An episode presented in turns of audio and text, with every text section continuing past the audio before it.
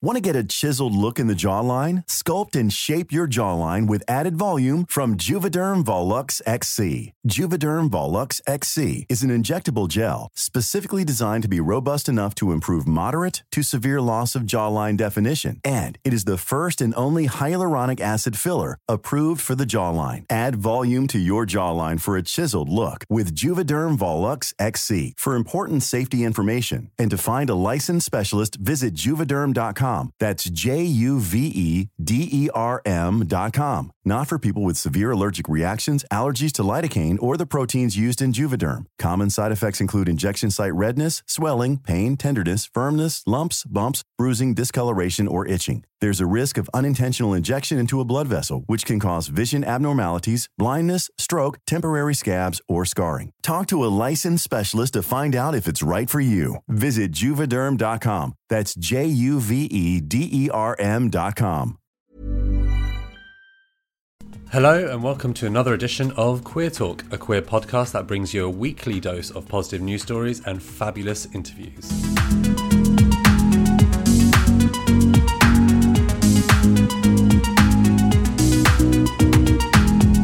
We're back, Mufseen. We're back. Hey, it's Spencer and Mufseen, just to clarify. If you don't know us, you should. I like to think that people can see my face through my voice. That's how powerful I am as an Yeah, individual. you you do connect the two. Yes. I think it's weird because I mostly post selfies, so like it, it, I think people are surprised when they hear our voices because they probably don't line up to our faces. Do you think? Do you think people assume that I've got a very like macho voice, or do you think they, do you think that I've got like a very camp voice or a high pitched voice? I don't know Um, actually. Your voice does match you quite well because I mean you're gonna hate me saying this, and I say it a lot, but because I see you as a boring old man, I think you do have a boring old man voice. Like Brilliant. it's quite, it's quite That's calm. It's perfect for radio. Like it's quite calm and clear. Mm-hmm. Uh, what about me? How how does my voice line up with my uh, personality? Well, I was disappointed because I thought you were Welsh. Then you have like this northern accent, which is like ah, it doesn't really match up.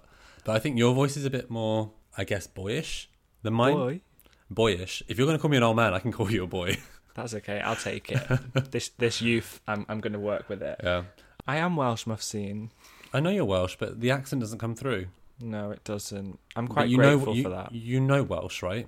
That is in the language. Little little bits and pieces. How do you say my name is Spencer in Welsh? Spencer, Adui. You said that the wrong way around. No, I didn't. You said your name first. Yeah, that's everything in Welsh is backwards. Oh, yeah. Fun fact number one. Cool. So you know Welsh. I know English. Mostly. You also know English. I know Bengali. I'm very. so we've got like three languages down.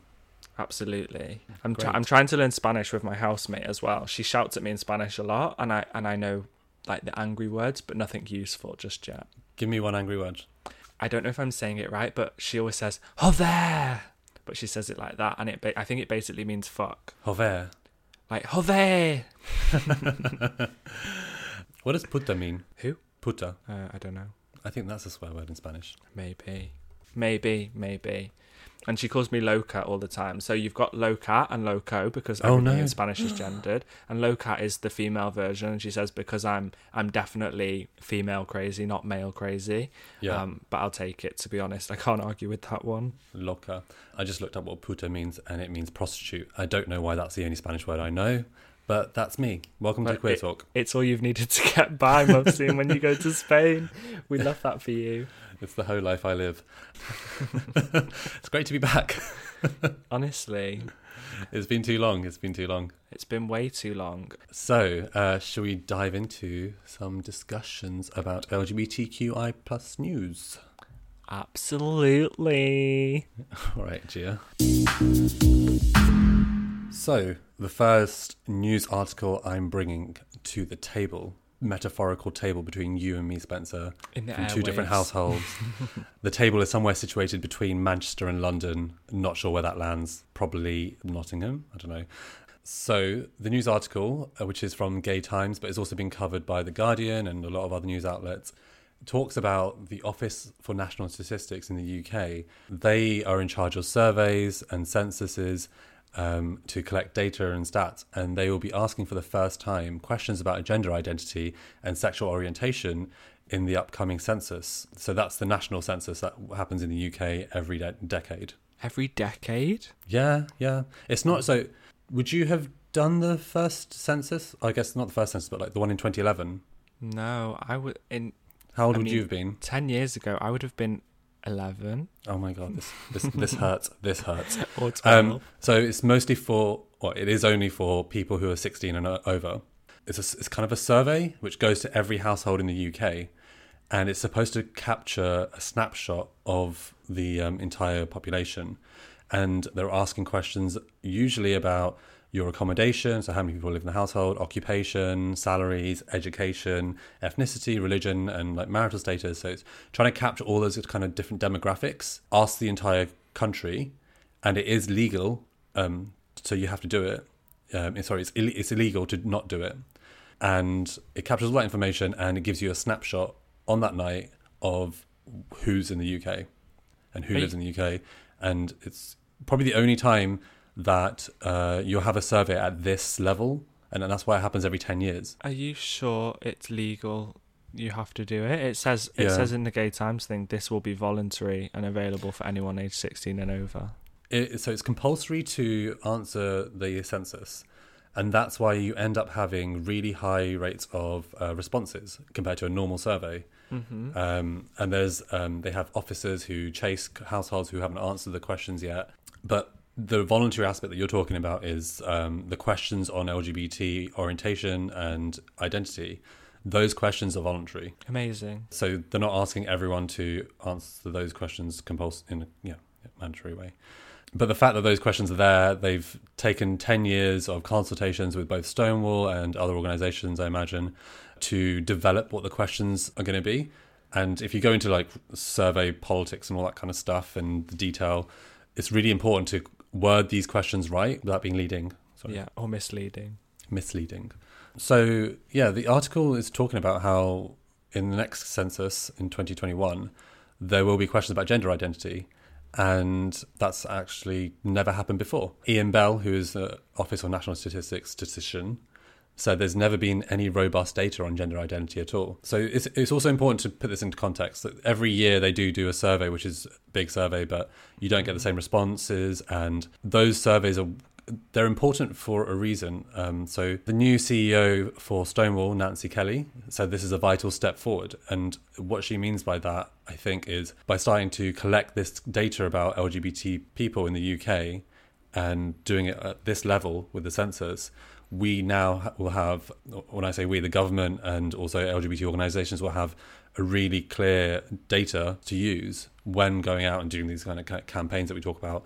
So, to give you an example of why something like this is actually quite important, uh, the annual population survey that happens every year, because it's annual, obs, um, is like a mini census. And, and that has shown us in the UK in 2014, 1.6% of people identified as LGB. And then in 2018, when the same annual survey came around, 2.2% people identify as LGBT. LGB. So this stat is going up. And that's just, it's really helpful information to know that there are more people identifying as part of the queer community. And what does that mean? We don't know. It probably means that, you know, we are progressing in a way that more people are more confident to identify. Uh, we're creating better spaces and you know facilities so people can be more comfortable in their sexuality and their gender identity. It doesn't necessarily mean that you know homophobia doesn't exist, transphobia doesn't exist because we know those rates are going up as well. But this this is important to collect all that data, and this is it's good that the Office of National Statistics are going to be asking about gender identity in the next census. Absolutely. I think this is really important and it will further kind of highlight the disadvantage that we have. I know we speak about having a disadvantage a lot as gay people, as bi people, as trans people, lesbians, you know, each separate element of the of the community has their own disadvantages, but without the stats to back it up, it it comes across as opinion and when it's opinion, a lot of people are quite, you know, comfortable with ignoring that. So I'm I'm excited to see, you know, some real stats be put out and you know, basically used as our shield to to defend, although we shouldn't have to, to defend what we actually go through as a community and how we are treated. Like you said, you know, homophobia and transphobia exist, but with these stats, as well as the stats based on, you know, crime rates, reports to police about attacks and discrimination, I think hopefully it will aid further progress. And that's what we need because as as much as we think we're a fairly developed country and fairly, you know, forward in in progress for LGBT rights, we we still have a long way to go. Yes, yes, that's true. And for me, it's just like I know it sounds really boring because it's stats and surveys and all this stuff, but to have this kind of consideration on a national scale for this, it's I think is quite significant. Completely. And it's great to see that Stonewall are working with these organizations to make that happen in the way that serves the LGBT community. Yeah. So the next time that we have the census, which is next year in the UK, if it doesn't get delayed because of COVID or something like that, when someone is answering the questions, it will say, What is your sex? Male or female? And then later it says, Is the gender you identify with the same as the sex registered at birth? So that's the new question. And you can imagine if that wasn't there, then you could be excluding and othering parts of our community. Sure. I think that's still going to have an impact, you know, for people who haven't looked into it and understood that this is their approach. I think it is going to still have a, a hard hitting impact because people are so used to just seeing forms that say, are you male or female? It's just interesting because I, I kind of fell into a hole. You know how some people fall into holes on Reddit about certain topics? Mm-hmm. When I was researching this, I just fell into a hole um, in the Office of National Statistics, and it goes to show how boring an accountant can be because um, it, it does it does really lay out what questions they have and then what they've done in their 10 year journey to develop the question. And then you're just sitting there thinking well, they've done so much work just to get the one question right because this only happens every 10 years. But it's exactly how it should be. Mm. you know it it's it seems ridiculous to put you know time and research into wording a question but if that question is wrong you're going to offend an entire population yeah. and and that's not okay and you know you know speaking as a queer person kind of for queer people it's an incredibly sensitive issue especially in this country when we know that we're not always accepted in particular situations. We have to come out on multiple occasions. Um, mm. You know, LGBT homelessness is on a, on the rise. LGBT crime, you know, well, anti-LGBT crime rates are have almost tripled. I think I think it's vital that we are kind of respected and thought of and considered in that manner because otherwise yeah. it just it just continues the kind of attitude that we're not you know we're not significant and we're not cared about yeah. so I, I, think it's great that they, they are doing this no, work I agree. I agree that they've spent all this time to do this and get the questions right it's not just a throwaway because we're used to being a throwaway question yeah I guess we'll find out in 2021 yeah, so sorry, I've started the season with a very statistical article, but that's just me. We expected That's... nothing less from you, Mufseen. When you sent me this article, I knew how excited you would be. Data. and you know the, the government's going to collect all this information and put it in Excel. and they're going to do a VLOOKUP on it and then realise they can't oh, do no. VLOOKUPs on this kind of information. And then they're going to lose it and they'll have to do another census. I know. Uh, but it does actually it does worry me that they're collecting all this information and is it anonymous and can they use it in different ways? This, um, is, this is a question because I did also, also watch, used against us. Well, it depends. I don't think I think it's mostly for collecting information, but if it is on Excel and it does get leaked, like will every person who identified as LGBTQ have their name on a, a register on you know some sort of random Reddit? Because that could be problematic, and it's you know safeguarding issues there. But I think it's okay. yeah, I mean, this they, is this is why I fall into a holes because I just start getting to these conspiracy theories of like, oh no, what if the data doesn't? What if the data is in the wrong hands? I think we just need to uh, hope for the best and and put some trust in the uh, the organisation leading the census. Yes, yes, it's not the government, so we can probably trust it a little bit more than that. cool. So, what have you got, Spencer? Is it just as boring? No, so mine is actually um, quite an emotional story, but it is uplifting. So Oreo, the biscuit brand, um, do oh, you like Oreos? I've heard of them. Yeah, I do because when I was vegan, I relied on Oreos for my kind of like Snack. snacking. Because they're, they're one of those biscuits where you don't realize they're vegan. That's because there's no dairy in the cream which is amazing. They're super cool. I remember their first one of their first campaigns was like twist it, lick it, dunk it. and I used to have so much fun like working out. I mean, I could never twist it to, to separate it. I think maybe I'm just incredibly weak. um, Yeah. or it would like snap in half, and I just get pissed off and eat the whole biscuit. Um, but yeah, I remember the twist it, lick it, dunk it. Yeah, Um, I'm, was I'm really good at the middle part of that. Lick it. Mm. oh, Sorry, I couldn't. I couldn't resist. I know you couldn't. Twist so, lick it, dunk it. Oreo have released a campaign for National Coming Out Day called hashtag Proud Parent, and it essentially is a three minute video um, that if you haven't watched already, you need to watch. We will upload it to our socials um, as this episode is released. But it basically shows a lesbian couple coming home, being around the family, feeling uncomfortable, and then plot twist, they get accepted in the end. And it, it's a film to kind of encourage that being accepted into your family is incredibly important and not just not just you but your partner also. Um, it highlights the true importance of like family love that support and even just affirmation for for who we are. Now i know that this isn't something that everyone listening will be able to relate to but i think it's something that many of us kind of dream of. Like this idea that we can you know some of us are quite fortunate to be accepted by our families and then to go home with a partner. It's just the dream you know to make it's it's this kind of It's a very nerve wracking thing to do. completely To completely. ev- to introduce your partner to your parents, and then on top of that, you're a, you know you're a, a non-straight couple, so you have all the complexities of that as well of being accepted because of your sexuality, and then now you have a partner. It's it's like another thing for your parents to accept, and for them, it's if they haven't been um, exposed to LGBTQ people or have had LGBTQ friends, if you come from like this kind of background, to more traditional background, then it's something more for them to navigate and learn, and it's it's like a new thing for parents, and they, they don't always get it right. sure And I think that video did a really good job of showing that. Yeah, I think so. I mean, there was a lot of like weird um looks and stuff that stuff that is very relatable because even if people accept you, they still don't necessarily understand you.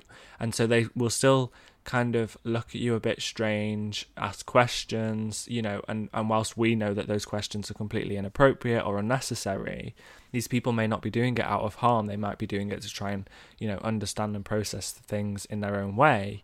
Um, but that can sometimes be conflicting. But as I said, this video ends really positive. We won't reveal the ending because it's super cute. You need to watch it for yourselves. But basically, the couple are accepted into the family, and it's a really uplifting moment. Um, I actually. I watched it just before we started this recording, and I was like tears all down my face. And Mufseen was like, "Um, Spencer, are you are you okay?" And I'm like, "Yeah, I just watched the video." I watched it and I didn't cry. It doesn't mean I'm heartless. No, I'm- seen. I'm not.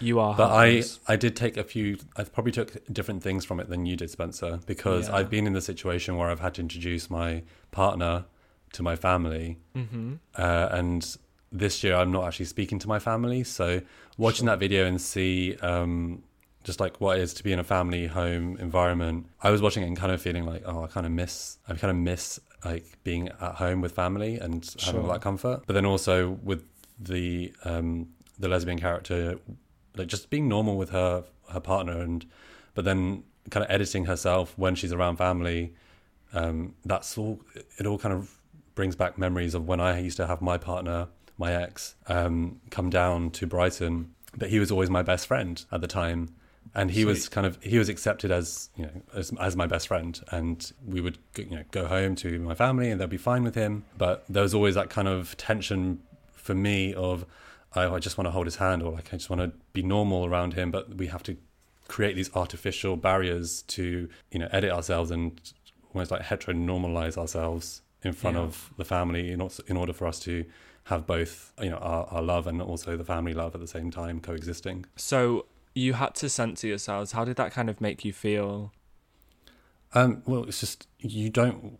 I mean, it wasn't ideal at the time, but it was like almost necessary. Like I wanted to, I wanted it all. You know, I wanted my bo- boyfriend and also my family like in the same space. I wanted that kind of normality for me. Sure. But censoring myself, editing myself, it almost felt like I had to do this until I, I could find a way to be more happy and more open about it. But for me, it was more like when I did finally come out to my parents and tell them like this is actually my my partner, not my best friend. My my parents said like we don't want him to come around anymore, and that was really hard for me. So to watch this video and see the you know the parents accept her in the end, that was really lovely. But also it was a bit bittersweet for me because I know that in certain situations it doesn't end like that.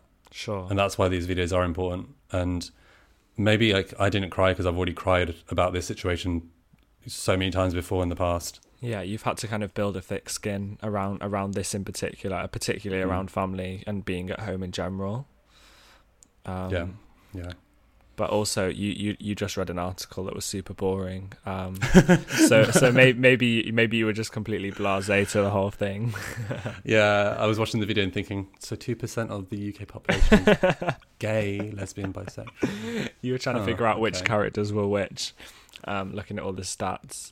I was, well, sorry to bring it back to stats, but I always thought there was one in ten people are gay. But then it says two percent. No, the That's a the, the world population is incredibly it's a it's a very low percentage, but there's a lot of us. And this this always I always have this conversation with people, and I'm like, why are people so threatened by us? Like, how are we under such a huge attack? You know, illegal in so many countries. You know, kind of questioned, not accepted. Vi- you know, the level of violence and stuff kind of aim towards us when Mm. we make up such a small percentage of the overall population like we really seem to push people's buttons and trigger discomfort within you know even countries communities Mm. groups of people and it it, it makes no sense to me because but you know relative to the world's population we're such a small small group of people Your, so your argument is, don't worry about us. We're insignificant. not we're damn we're we're, no, we're you not know you know why people are threatened by queer people is because we're all really talented and smart, but also what we what we represent is not the norm. The norm in you know, quotation marks is Mm, so we are we are a small percentage of people, but then we are also you know we we we threaten the inst- institute of marriage. sure Uh, we threaten religion. We threaten you know having babies. I don't know like all these things that people hold really close to their hearts, and it's all that heteronormative expectations on people. yeah We we destroy that. That's why people are people are scared of us in certain countries. It's Um, crazy. I think um, the the advert kind of ends on this little slogan that says "A loving world starts with a loving home," and going back to your discussion of you having to kind of censor yourselves to your parents, I think this can apply um, outside of the you know the nuclear family in the sense that I go to lots of places um not you know not since covid kind of crept up on us but I've, I go to lots of people's houses and feel really at home and feel really accepted and welcome. And I would take my partner there. I don't. It doesn't necessarily have to fit with you know your family home because as Yeah. as we know, a lot of us have chosen you know our own chosen families that will love, support, and affirm who we are anyway, and to a much better standard. To be honest, so I I actually like that hit home with me. Like a loving Mm. world starts with a loving home because I think about when I come to you, when I come to you know um, different you know friends I have in London or Manchester, or it's it's it's just nice to know that there are homes and places that we can go to feel safe, to be accepted, and that we don't have to depend on our families to kind of approve that for us. Yes. No, I- Yeah. I, yeah, no, I totally agree with that because even though my my parents, my my home hasn't always been the home which makes me feel loved as a gay person, I've always had friends whose home and whose parents have always created that kind of home environment for me, a safe environment, loving environment, like you say, a loving home. Yeah. Um, and that's kind of what I want to do, you know, in my life as well. Like I want my home in London to be that place for LGBT people and my friends and family to, you know, kind of just nurture and love each other. So it's it's the difference between I think that video for Oreos and PFLAG, it really walks the line of the difference between acceptance and tolerance. Yeah. So at no point in that video did she have to come out to her parents. It was almost Yeah. kind of assumed that she is out to her parents already. She's got a partner, the partner's come around to the house. So that the kind of the tolerance is already there, like Mhm. she's already kind of out, but it's really like the level of acceptance which we're trying to figure out in the video, which is more subtle, Yeah. but the the payoff at the end is really, you know, it's totally worth it because it really shows how that can make such a big change in the way she interacts with her family, the neighbors, or whoever. Absolutely. And I've I've been having this discussion a lot lately about kind of trying to make a change. Um, like this video highlights, you know, a conversation well, not necessarily a conversation, but like an interaction that takes place on a really small scale. So just between the daughter, the partner, and the father, for example, like this is a really small exchange. And I think, you know, a lot of what me and you do outside of the podcast or even through the podcast, we're talking to like everyone or as many people as we can reach. You know, on Twitter, we try and reach hundreds, if not thousands, of people. The same with Instagram, um, with the platform um, for the love of quiz. Like, we're trying to reach everyone and change a huge change things on a huge scale. And and the conversations i've been having lately is like there are there are people you know we can have conversations. I think first of all it needs to start with ourselves because none of us are perfect. So like there are things you know we want people to accept us for being queer, but we not we may not um, act in the right way about someone. Um, for having a disability. We may not act the right way towards them, mm-hmm. and it's mm-hmm. not that we don't accept it, but it's just that we don't understand it. And as a result, we may ask inappropriate questions or look at them in a strange way, or you know have particular thoughts if it's something we've not come across before.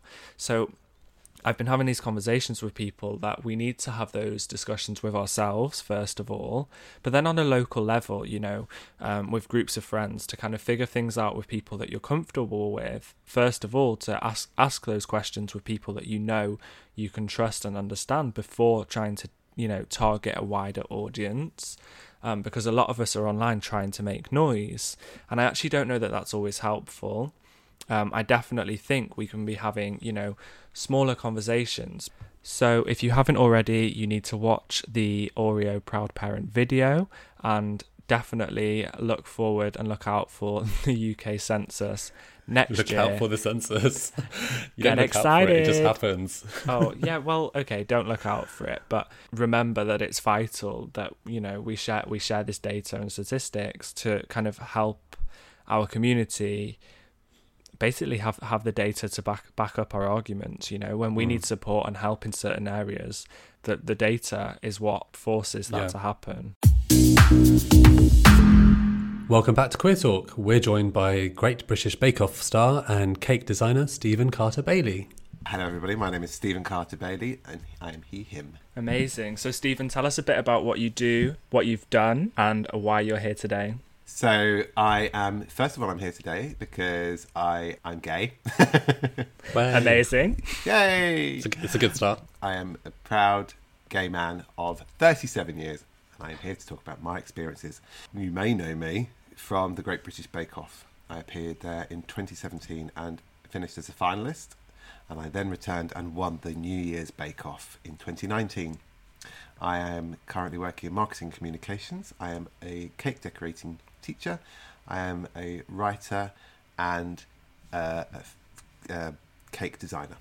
Amazing. I love that you stuttered on cake designer when it's literally what you're most known it's, for. It's literally my bread and butter. I'm also a radio show host.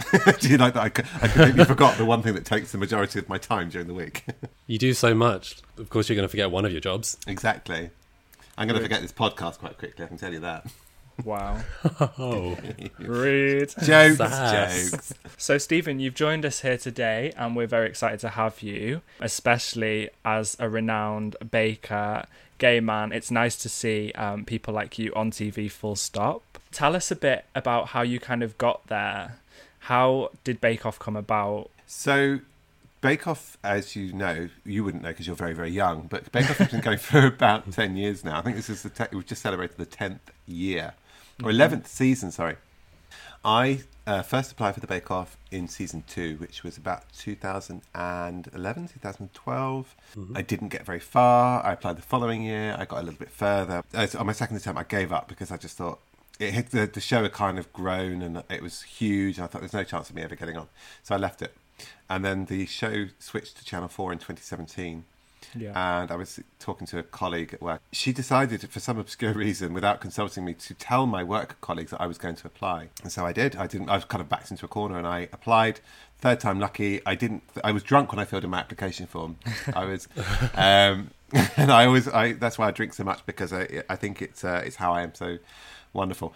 I was quite drunk. I was on holiday, and uh, I sent the application form in. And a week later, I got a call and it started there and it was just it has snowballed ever since and then three years later i have hit the sweet spot by being on your podcast Amazing. I was going to say, do you remember what you wrote in the application when you were drunk? no Was there anything ridiculously confident or silly that you put in? I may have put a dick pic in for all I know because I was I was really quite drunk. No, I, well, originally when we first when I first applied, there were paper application forms, so you had to print them off. Do you know what a printer is?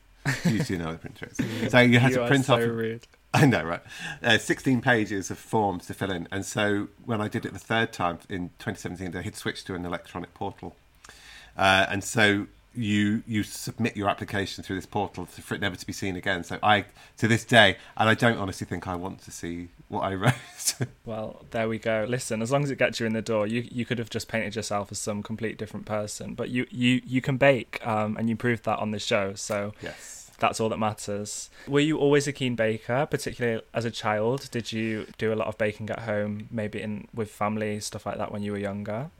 Yes and no. I mean, yes, in that it stems from my youth. I, the first thing I ever baked was a lemon drizzle cake with my mum. My mum is a, uh, a self-taught cook and baker. Her mum wasn't. Her mum was a nurse and didn't have time for you know kitchen faff. So my mum, when she married and had children, wanted to become this this kitchen queen, which she did. She is. She still is, and she still you know she still she still teaches me to this day.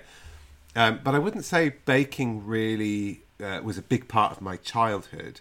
Uh, I just enjoyed doing it from time to time. And at secondary school, I, would, I did home ec. I never really flourished, but it was as I left home and I moved into my own place. Uh, I developed sort of a, a liking for cooking and then subsequently baking. And then my sister had her eldest son, who's now 13. I made the cake for his baby shower. So she was still pregnant with Oscar when when I first decorated a cake 30, 14 years ago.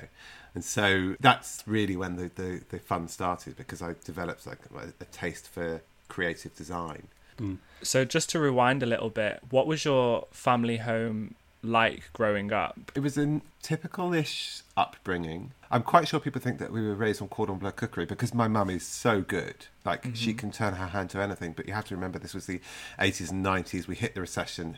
Money was really tight. You know, we really suffered as a result of the recession. So we were raised mm. on a lot of simplistic food, wartime recipes. You know, stuff to make food go a long way. And so it was common for us to eat things like corned beef, you know, or fish fingers. We weren't poor, but we weren't rich by any by any means. You know, there were there were struggles, but Mum did everything to make sure that we were fed and were as happy as we could be, and that was a lot of it, and that meant homemade food. And I think that's I won't talk too much about it, but I think that's a, a skill and an art that has been lost.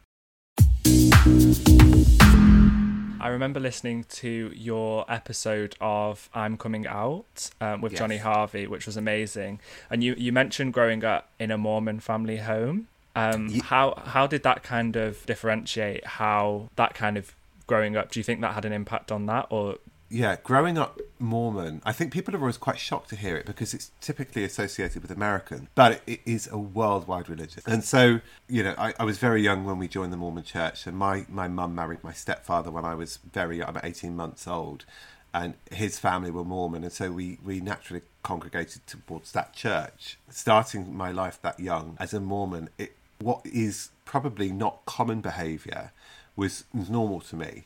But then, uh, you know, my parents didn't drink alcohol. They didn't drink tea or coffee. We didn't have Coke. We couldn't have all this, all the basic stuff, you know. And it was very. You couldn't have Coke. yeah, I was dying. I wanted lines at my sixth, sixth birthday party, but no, No, I didn't mean like that. I just meant like you couldn't have Coca Cola. no. Caffeine is a drug, and so it was banned. Yeah. Uh, so nowadays, it's it's really suffering because it doesn't comply with modern beliefs now. You know about gender roles, especially because that's not how it's done anymore. It was very strict, but it wasn't. It wasn't harsh. Um, you know, my mum was raised Presbyterian in a Presbyterian household, so that was strict. Whereas this was a little softer, but it was very much a community. We lived in a very small community of, of other Mormon people. And it was only really when I went to a Church of England school, because it was the only one in my village, that I started to realize that I and my family were different. Not frowned upon or shunned or, or sneered at, but treated very differently. So my sister, my brothers, and I weren't allowed to go to certain uh, things that were to do with the Church of England because it clashed with our belief structure. Um, But we, you know, actually, as a child living in a community like the Mormon faith, it was a very warm and comforting thing. But I was very young when I realised that I really don't mean this rudely towards religion, but I re- I could see a lot of the bullshit and I, you know, and I could cut through it from a very young age. I didn't believe in the heaven structure that they had, you know, the three tiers of heaven, and there was a lot of guilt and there's a lot of shaming. You know, if you don't do this, or if you do live that life that doesn't comply with our rules, and you will not be with your family for eternity. So you imagine as a child being told that. So when I had separation issues from my mother, you can see where that came from. You know, Sure. like you were taught that if you didn't follow the rules, if I didn't go on a mission, if I didn't marry a woman and have six children, then I wouldn't go to the same heaven as my mother. And that's a really, I don't, you know, 37 years old, that still plays on my mind that they're teaching children. That is quite a heavy thing to say to a child. Yeah.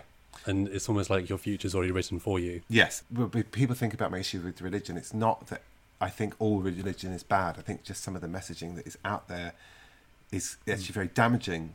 Not not to everybody, to some people. And I was one of those people that suffered as a result of religious text and preaching because I knew from a young age that I wasn't going to marry a woman, and so in my mind, I wasn't going to spend eternity with my mum, which sounds ridiculous to us as an adult, but as a Twitch Hey, I'm Ryan Reynolds. At Mint Mobile, we like to do the opposite of what Big Wireless does. They charge you a lot, we charge you a little. So naturally, when they announced they'd be raising their prices due to inflation, we decided to deflate our prices due to not hating you. That's right. We're cutting the price of Mint Unlimited from $30 a month to just $15 a month. Give it a try at mintmobile.com slash switch. $45 upfront for three months plus taxes and fees. Promo rate for new customers for limited time. Unlimited more than 40 gigabytes per month. Slows. Full terms at mintmobile.com. Many of us have those stubborn pounds that seem impossible to lose, no matter how good we eat or how hard we work out. My solution is PlushCare. PlushCare is a leading telehealth provider with doctors who are there for you day and night to partner with you in your weight loss journey. They can prescribe FDA-approved weight loss medications like Wegovy and Zepbound for those who qualify. Plus, they accept most insurance plans. To get started, visit plushcare.com slash weight loss. That's plushcare.com slash weight loss. child, to a six-year-old child, it was really quite traumatic for me. You you say it sounds ridiculous as an adult, but there will be a number of adults that still believe this and are probably still struggling with this. So actually, it's really important that you share that. It's very much a very damaging belief, and I say, you know, as an adult, it would be ridiculous yes, to to to, to us three. It is. Uh, but there was a time where we thought that our families would reject us because of what we were, or what we are, sorry. I imagine as an adult now, there is a risk that if I had followed the path of religion, I would be in a, a marriage with a woman and a child, or six children, whatever. And I would, I know people like that. And I know Mormons who live lies because they genuinely believe that will ruin their families, they will bring shame. I I was very lucky, and I think I don't know whether it was luck or whether it was my thinking, probably my mum. I was very lucky at a young age because I had two choices. The two choices were you can live a life of misery with a woman, or you can face your fear and, and accept and be truthful to yourself.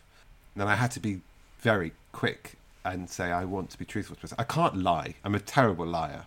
Yeah. And I thought it's actually probably easy. uh, It would be harder to lie to a woman.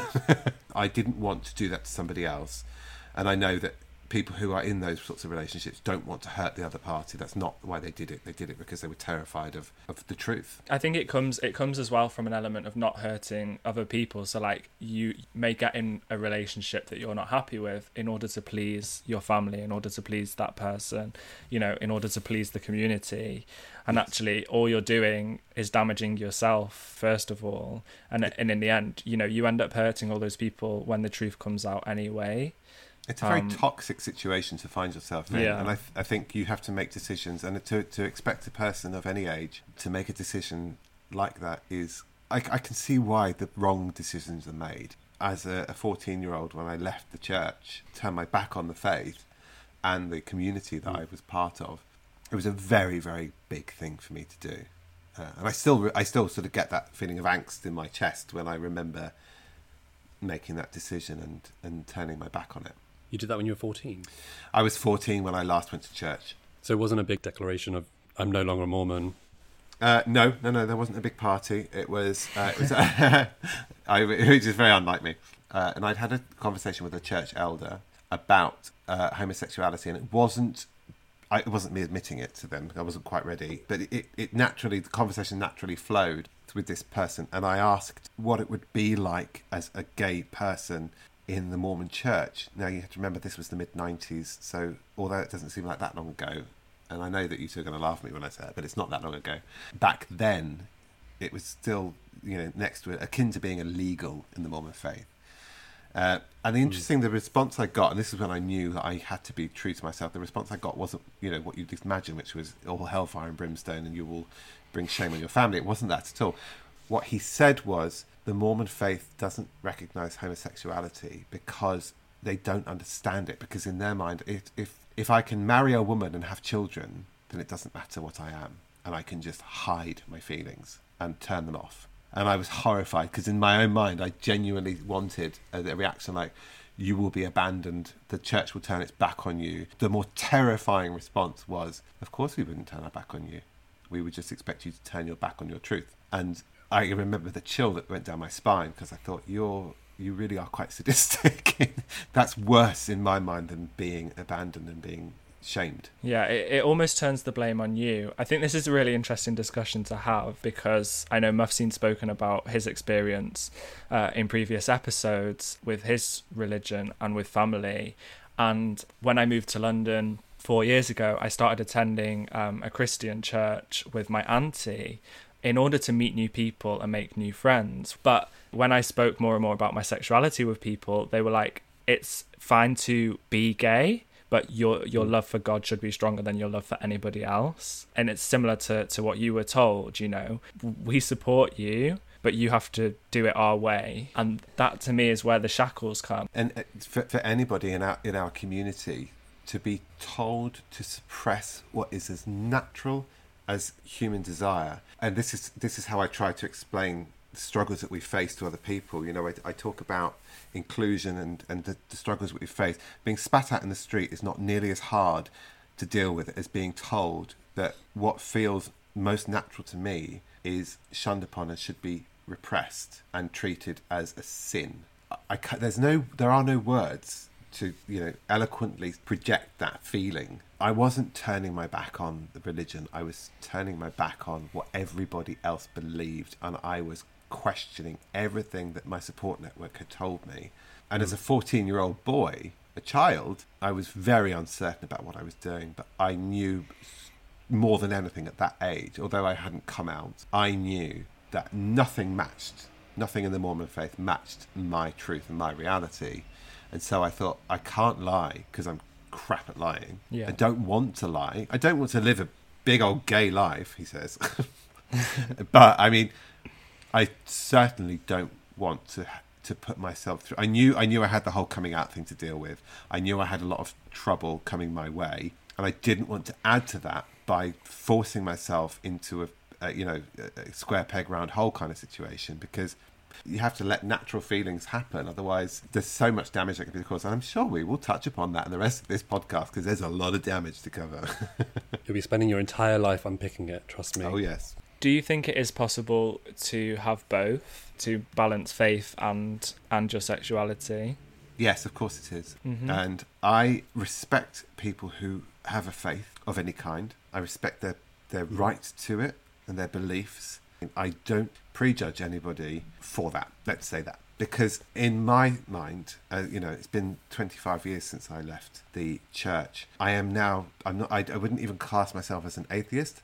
I have no spiritual beliefs. I don't believe in ghosts. I don't believe in tarot. I don't believe in stars or star signs or I have managed to control my anxieties and my stresses about my past, present, and future by accepting that I am just here and I am going nowhere after this. And so, what is here now is enough for me.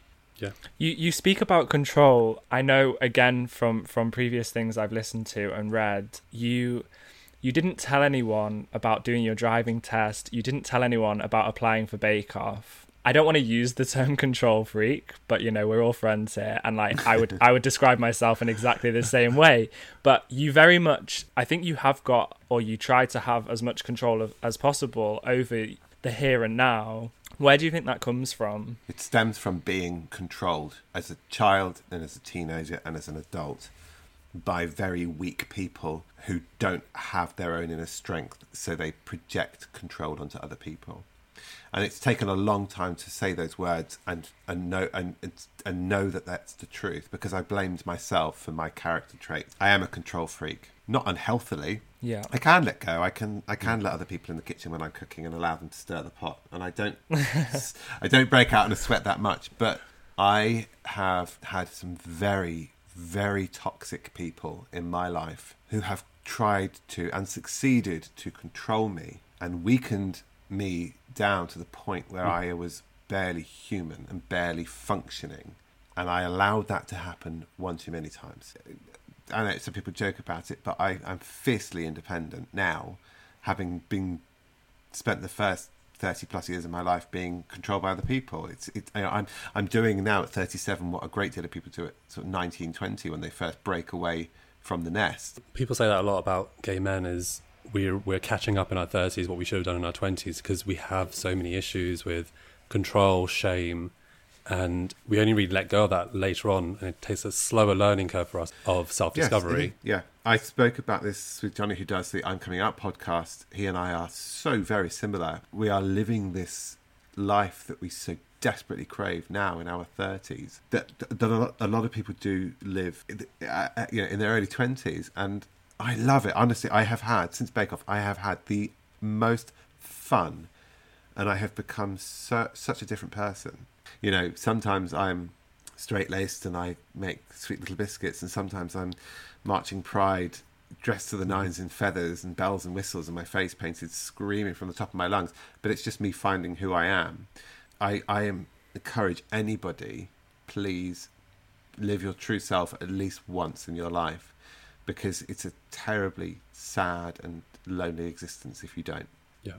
Um, how would you kind of advise, or what would you kind of say, either to your younger self or to people now that may be in that situation? Because we, as grown up queer people, we want to try and make sure that the things we lived through and the things that happened to us don't continue to happen generation after generation. I'll give. I, I want to tell you a story about that because I'm very lucky right now to be working at the secondary school that I attended as a young queer person yeah. back in the 90s, which at the time it wasn't accepted as widely as it is now.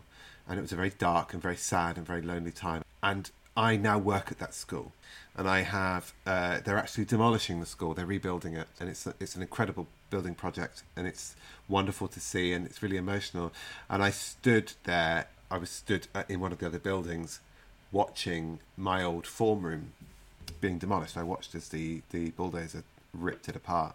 And this, this internal weight lifted. Just for some reason, I just felt this sudden release of pain that had had been sitting there like some sort of rot inside me. And I realized that for 20 years, 20 plus years, I had held on to memories that were really sad and toxic. Now, what I wouldn't recommend, I, when I say, you know, when you when you're older, you'll look back don't wait until you're older because that's that's no good. You you know you'll be old then, yeah. and no one wants to be old. but assess your situation. Stop and remove all external thought. Remove the idea of losing friends and family. Stop worrying about it for a second. Start to comp- compartmentalize your issues and your problems. Write them down. And obviously, if you're concerned about privacy, don't write them down. Or you know, keep them somewhere private and start to realize what it is you are. Say the words out loud and verbalize your truth. The very best thing would be to have an ally, somebody to talk to, find somebody that you trust and speak your truth. Say the words out loud. Say, I am gay, I am trans, I am not a girl, I am a boy. Whatever it is, say it. But say it confidently. Don't be afraid of saying it, but say it out loud. And as soon as you start speaking, as soon as you start to verbalize your truth, the balance shifts a little bit. You will feel a pang of fear, of course you will. Don't be frightened of fear, because fear is just a feeling. But by saying that out loud, you start to accept yourself. Then you can start going through, uh, excuse the expression, your your journey of discovery and acceptance and telling your family. You know, if you're 14 and you know you're gay, but you're not ready to tell your family until you're 30, then you're not ready. And nobody and no one's story and nobody else's experience is yours, and you have to respect yourself. There will be a right time. That would be my my advice: is believe yourself before you start you know trying to talk to other people. Yeah, that's really good advice. I would also like to give advice to perhaps the parents or anybody on the receiving end of somebody saying these things. It's fine to be shocked. It's fine to be upset. It's fine to be scared. It's fine to be all the feelings that are going on in your head. You might not be a, a cool modern liberalist aunt. It's fine to feel that way, but always remember in the back of your mind if you if you're ever in a situation where somebody confides the truth like that in you, your reaction will be the one thing they remember about you for the rest of their life. So, as a parent, if you do decide immediately, if your knee jerk reaction is to be upset or disappointed or angry, you must remember that's the one thing that your child or whatever the relationship is will remember for the rest of their life. Do you want that to be their memory of you? Of course, you don't. I don't know. You might, maybe you do, but I would always say if, if somebody does put you in a situation like that of any kind, stop. Don't say anything. And the best thing you can do, if you think you're going to have an angry reaction, is just go, Thank you. This is between us. Can I just have some time? That is the best thing you can say. It might sound really negative, but it's the best thing you can say. And take an hour or take a year and just let it sink in and let the true mm-hmm. reality of what you've just heard sink in. It's an amazing approach. I think we should approach most things like that. I think we're very quick to just react to everything, mm-hmm. particularly online. Try to stand in the circle and look out at everybody looking in. Mm-hmm. Yeah, you learn. I, I'm very, in fact, I'm very lucky that I have been on the receiving end of bad press and bad social media. So I now look at everything that annoys me on social media and go, "There's a reason they said that," and I might not know what that reason is, but they made a conscious decision to press post or hit reply, comment, and I have to respect that. I might not like it, but there's something going on, and the more toxic the comment, the more damaged that person is. I can understand it. I just don't. I don't. I'm not an online bully. I would never say anything online. Even a soft joke will have a detrimental effect on somebody. That's the danger of online bullying, really, because one it's so easy for one person to say one homophobic comment, but then that could make someone else spiral for a week or a month. Yeah, and homophobia, like like many things, is so often assumed to be the very obvious shouting of derogatory words, or you know the obvious bullying. But actually, what I call soft homophobia is probably more prevalent and more damaging in television. You know, the categorization of a gay man, for example, being overtly camp and always single, always bad. You know, always unlucky in love. Yeah, always the always the fashion, yeah, always giving the fashion advice. And I know it sounds silly, but it to make somebody out to be that way, I wouldn't say it's homophobic, but it's not how we are. I'm terrible at fashion. I'm, I mean, I'm wearing like. A, a Well, that's that's a personal problem. faded you. blue. I know, I know. But I think it- it's just we. I'm not saying we should be careful. We should re, we should re, look at everything, but yeah, We shouldn't be reduced down to a stereotype exactly that. because there's actually a variety of people who are gay, who are LGBTQ, and we shouldn't reflect just one one little slither of that mm. on TV only. I think it's interesting to flip it on its head. I grew up in North Wales and didn't know of anyone else that was queer at the time. And so that stereotype or that representation is what you model yourself on, which is also a problem, right? Because this stereotype, like, oh, I have to dress well, I have to be camp, I have to like Ariana Grande and be a certain way, that was all I knew. That was, if I looked up the definition of gay in my mind, that was what I saw. And I tried to become that. So those stereotypes, they're damaging in terms of educating other people about who we are because we, we you know, we find ourselves later and later in life. But when you first realize your sexuality, to then model yourself on this stereotype, it only reinforces it. So I think it's a double edged sword. we search our identity in, in our society, and it, obviously I didn't have that. I had no no queer culture. Well, in fact, no, I did. Sorry, I I had queer as folk, which mm-hmm. was probably Yes. Very, very bad place to learn about queer culture. But a lot of people did learn from that. they did. That's all we had. I rejected it because I was terrified of that, and I still, to this day, I am. And I struggle now, even in my 30s, with my identity being questioned because I don't do things that gay culture assumes that I will do, or One of my pet peeves is when people say you're a bad gay because you don't do these things. That's I really hate that. Terrible thing. That's as bad as using the word gay as an adjective. It, it Oh, like that's so gay. oh, That's so gay. It's so gay. For me, I hate that I'm still struggling. I will always struggle with who I am because I'm so determined to be who I am. And I'm so happy with who I am that when somebody tells me that I'm a bad gay because I don't watch RuPaul's Drag Race, I get so angry that some people sort of jump back and go, "What's your problem?" I think you're as bad as somebody telling me that being gay is wrong. That's that, that's the equivalent. You can't throw comments like that. I'm sorry I don't watch the same television show as you. Being gay does not define what you like and don't like.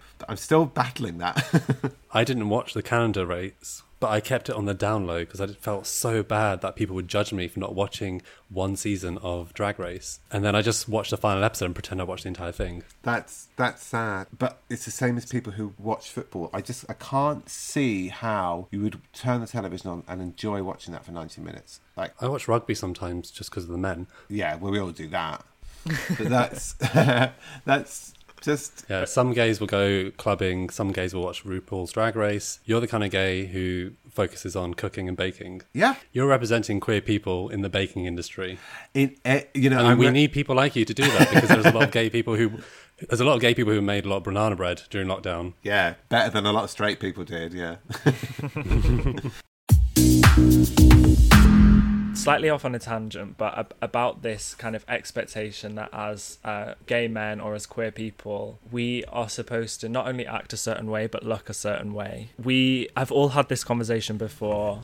Um, and I- and I think it runs through the minds of like almost everybody in the community. Body image is huge. Body dysmorphia is huge. I think I think it's a huge struggle, particularly during lockdown. We've cared more or had more time to sit with our bodies, um, putting on weight, losing weight, being able to work out from home, not attend the gym, and it's it's been a huge struggle for everybody. Um, one of one of the main one of the main ways this kind of comes across is on social media. Um, we often see you know ripped, tight abs, uh, white muscle guys on social media in advertising campaigns in magazines. You know they they very much represent the ideal body that we should all be kind of aiming for. And i know you mention now i don't want to just brush over this but you've had issues with food in particular from a very young age. Go into as much detail or as little detail but bringing that to now how is your relationship with your body kind of played out particularly as a gay man? I think we talked briefly earlier about control, mm-hmm. and having had control taken from me, I took back control where I possibly could, and eating was one of those things. Perhaps I should be grateful that I didn't turn to drugs, but eating from a very young age was a sense of comfort, and I can still feel that comfort now. It's like an addictive drug. I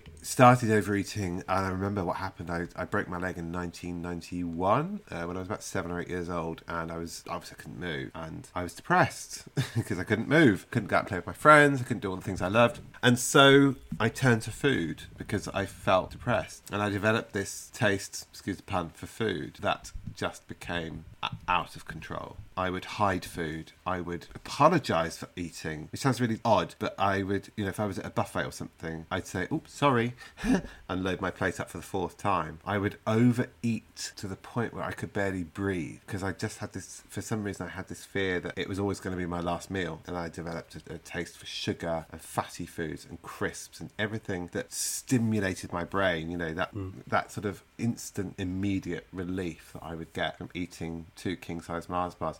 I remember, you know, scrabbling around for, for change in the house to go to the local shop to buy as many bounty bars or bar, Mars bars or whatever, and I would eat them quickly on the way home because I thought if, if I eat them when no one can see me, it doesn't matter.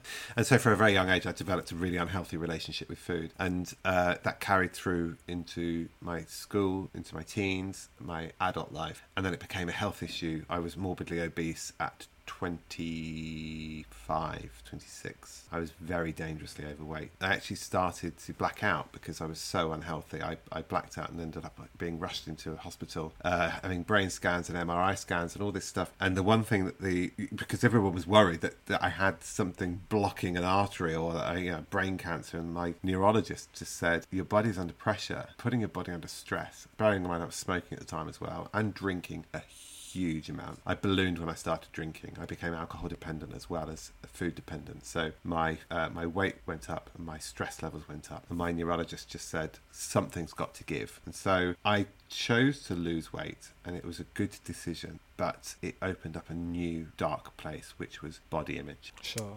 And that is still probably the one thing that controls me it's very easy to think that what is on social media is the truth. And as adults, we think that topless men at the gym, you know, with an eight pack, with barely an, an ounce of fat on them, is normal and achievable. Do not get me wrong, I would be no better than a bully if I said that they looked bad or they were bad because they're not. They are very hardworking, dedicated people who have done a huge, incredible thing, and I'm very impressed and very proud of them, and so they should be proud. But it's not everybody. That is not, when I say normal, I don't mean that they're abnormal. What I mean is that is not the norm. If you want to do that, do it, go for it. But that is not everybody else, and that is not what you should look like if you want to be loved, if you want to be accepted, if you want people to have sex with you. You can just be who you are, and you can still be sexually attractive, you can still be desirable, you can still be a good person, you can still get the job you want, you can still achieve everything you want in this world. You don't have to look like that.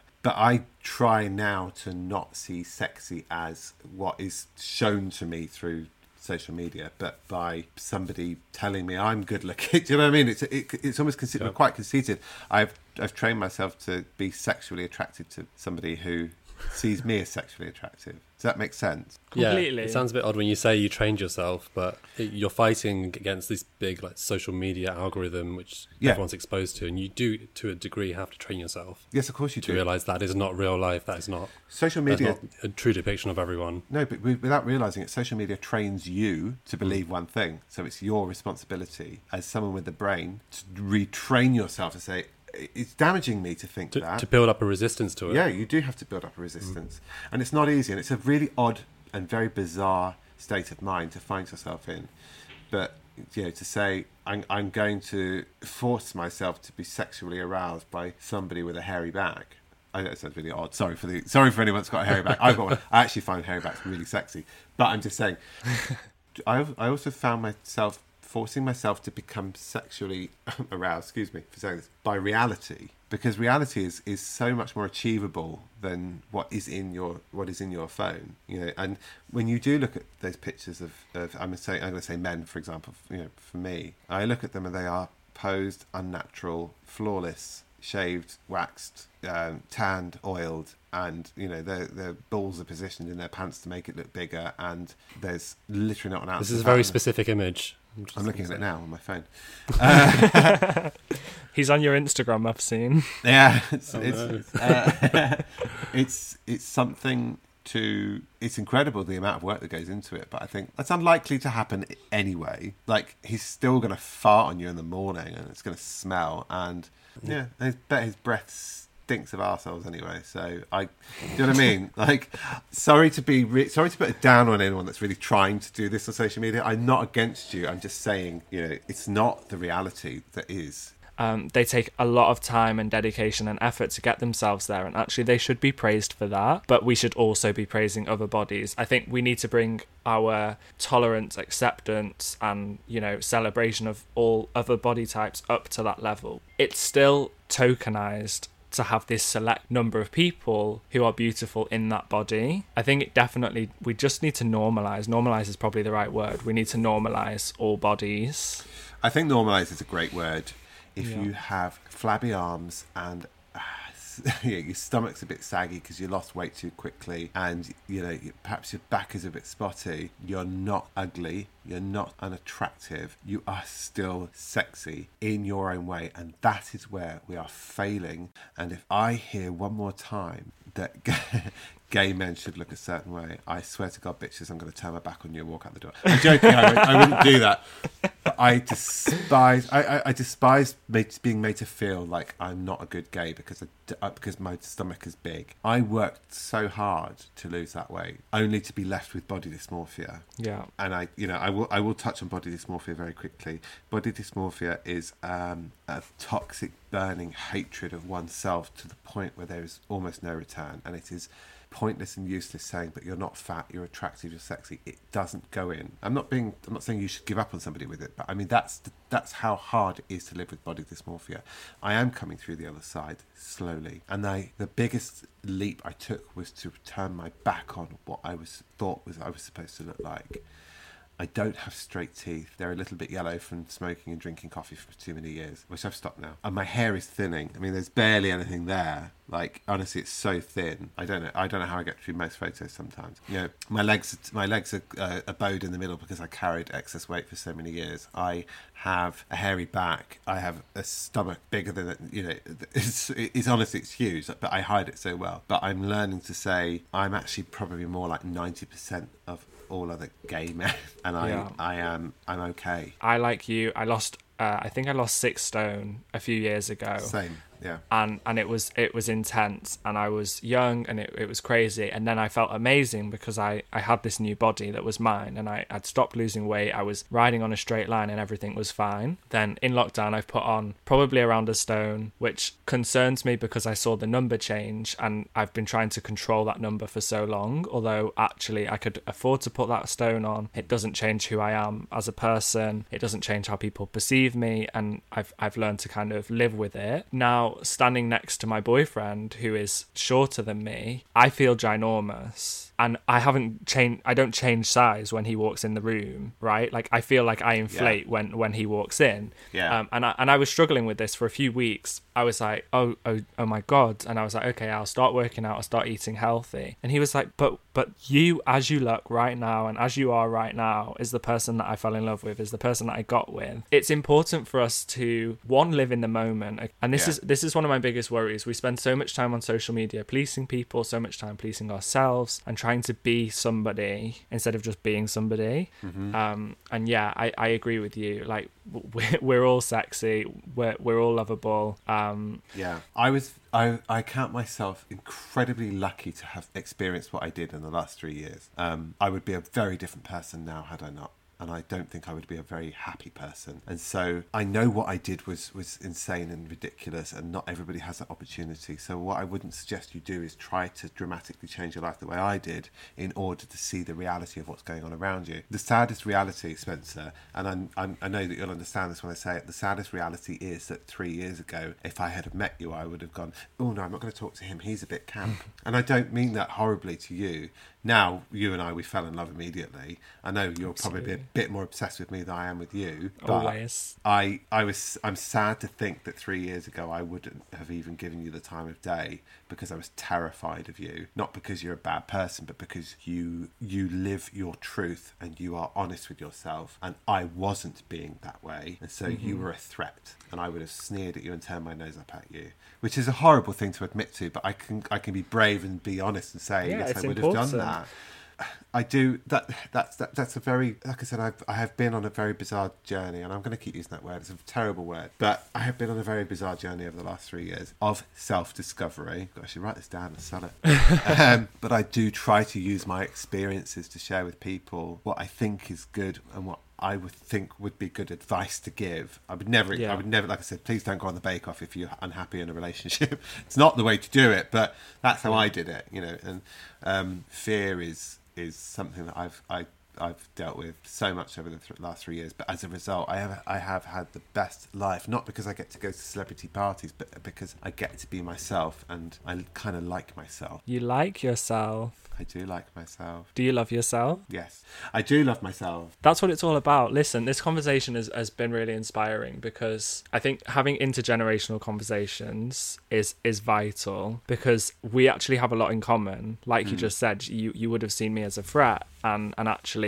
we share a similar experience uh, Yeah. to some extent. And and that's really important for me. You've given me a lot of insight into how, you know, how to look at things and and I hope that I hope that I've done the same for you. Absolutely, you and I encourage inter- intergenerational relationships where possible because we learn from one another. So I I learned from you confident, and I remember the first time we re- really spoke. I replied to an Instagram story of yours where you were, I think you you you were you taking your top off and you'd posted a picture, and I think the picture before that was somebody else who had posted a topless selfie. It's like, oh, I'm so thick from lockdown, and honestly, there's not an ounce of fat on them. And I just remember thinking, you asshole, who the hell do you think you are? And the next picture was you, and I thought. That's sexy. That's sexy because he's gone. Do you know what? All this, all this. Have a bit of this. And it wasn't, you weren't tensed, you weren't uncomfortable, it wasn't filtered. It was genuinely sexy because it was you and it was raw and it was honest. And I think that's the first time we spoke. And I was jealous in that I wish I had been like that at your age. When I was your age, I genuinely wish I'd been that way. Um, and at the same time, I hope that as an older person, I can say to you, please don't, please don't worry about the small stuff because it really is just nothing to worth worrying about. It's not. It's not. You get to this age, and I'm going to get to 10 years' time and 20 years' time and go, oh, God, Steven, what you were worrying about at 37 was, was nothing. But you, you will have a much happier life if you stop worrying or worry less. And a, a, a shining example is Sam Smith. And I, I first experienced Sam's, what was the first hit? Maybe stay with me. I think it was before that. And I always remember thinking they were very reserved. And you could see shame, you could see pain. And that came through in the music. Of course, we loved that, didn't we? That's what we craved. That that that that pain, that heartbreak. You know, when, when they sang "Lay, Stay with Me" or um, "Leave Your Lover," or you know, these songs that we could all relate to. And I remember thinking, "You're hurting." And I think it was around last year when they started speaking the truth and the reality came out and it was hard and they released they lived through this this this social media storm of hatred and, and bullying but you saw the smile the natural Yeah. smile in their social media and you saw it and i thought finally finally finally they're happy not they're happy as in like all the pain has gone but we started to see through that that that broken person who was perhaps a little forced into a, a you know a, a category you know forced to lose weight because that's what the people wanted to see. Yeah. and i'm so i'm so happy for them because i just i i you know i got to see somebody becoming a little bit more of their true selves. And that was it was honestly it was really really touching to watch this last year. Um, and that's what i hope for everybody. I hope that we we don't feel that the gym is is is the place to find sex or a, a boyfriend or a girlfriend. But you know if you want to go go. If you don't want to go don't go. I mean i wouldn't recommend overeating to the point of death that's probably a bit, a bit silly but you know have a have a vegetable have a pizza i don't care Just be your true self. exactly Well, Steven, two two bottles of wine later. How much? one i'm not even through one yet come on give me a break okay. I'll give, I'll, I'll give you that. I'll give you that. You just started to slur your words. I wasn't sure if this was, you know, there was a pre-bottle and then a bottle on the episode. listen at my age it could be it could be wine or it could be a stroke we don't know yet Um, it's been an absolute pleasure. And that, everyone, is the end of episode one. Thank you so much for listening. Yes, a huge thank you to Steven for joining us. If you'd like to follow Steven's activities, you can find him on Instagram at SpongeCakeSquareTin and Twitter at SpongeCakeSQTin. Don't forget to let us know you've listened to the episode on socials. We're on Instagram at queer underscore talk, and on Twitter, we are queer talk underscore. Until next time, bye. How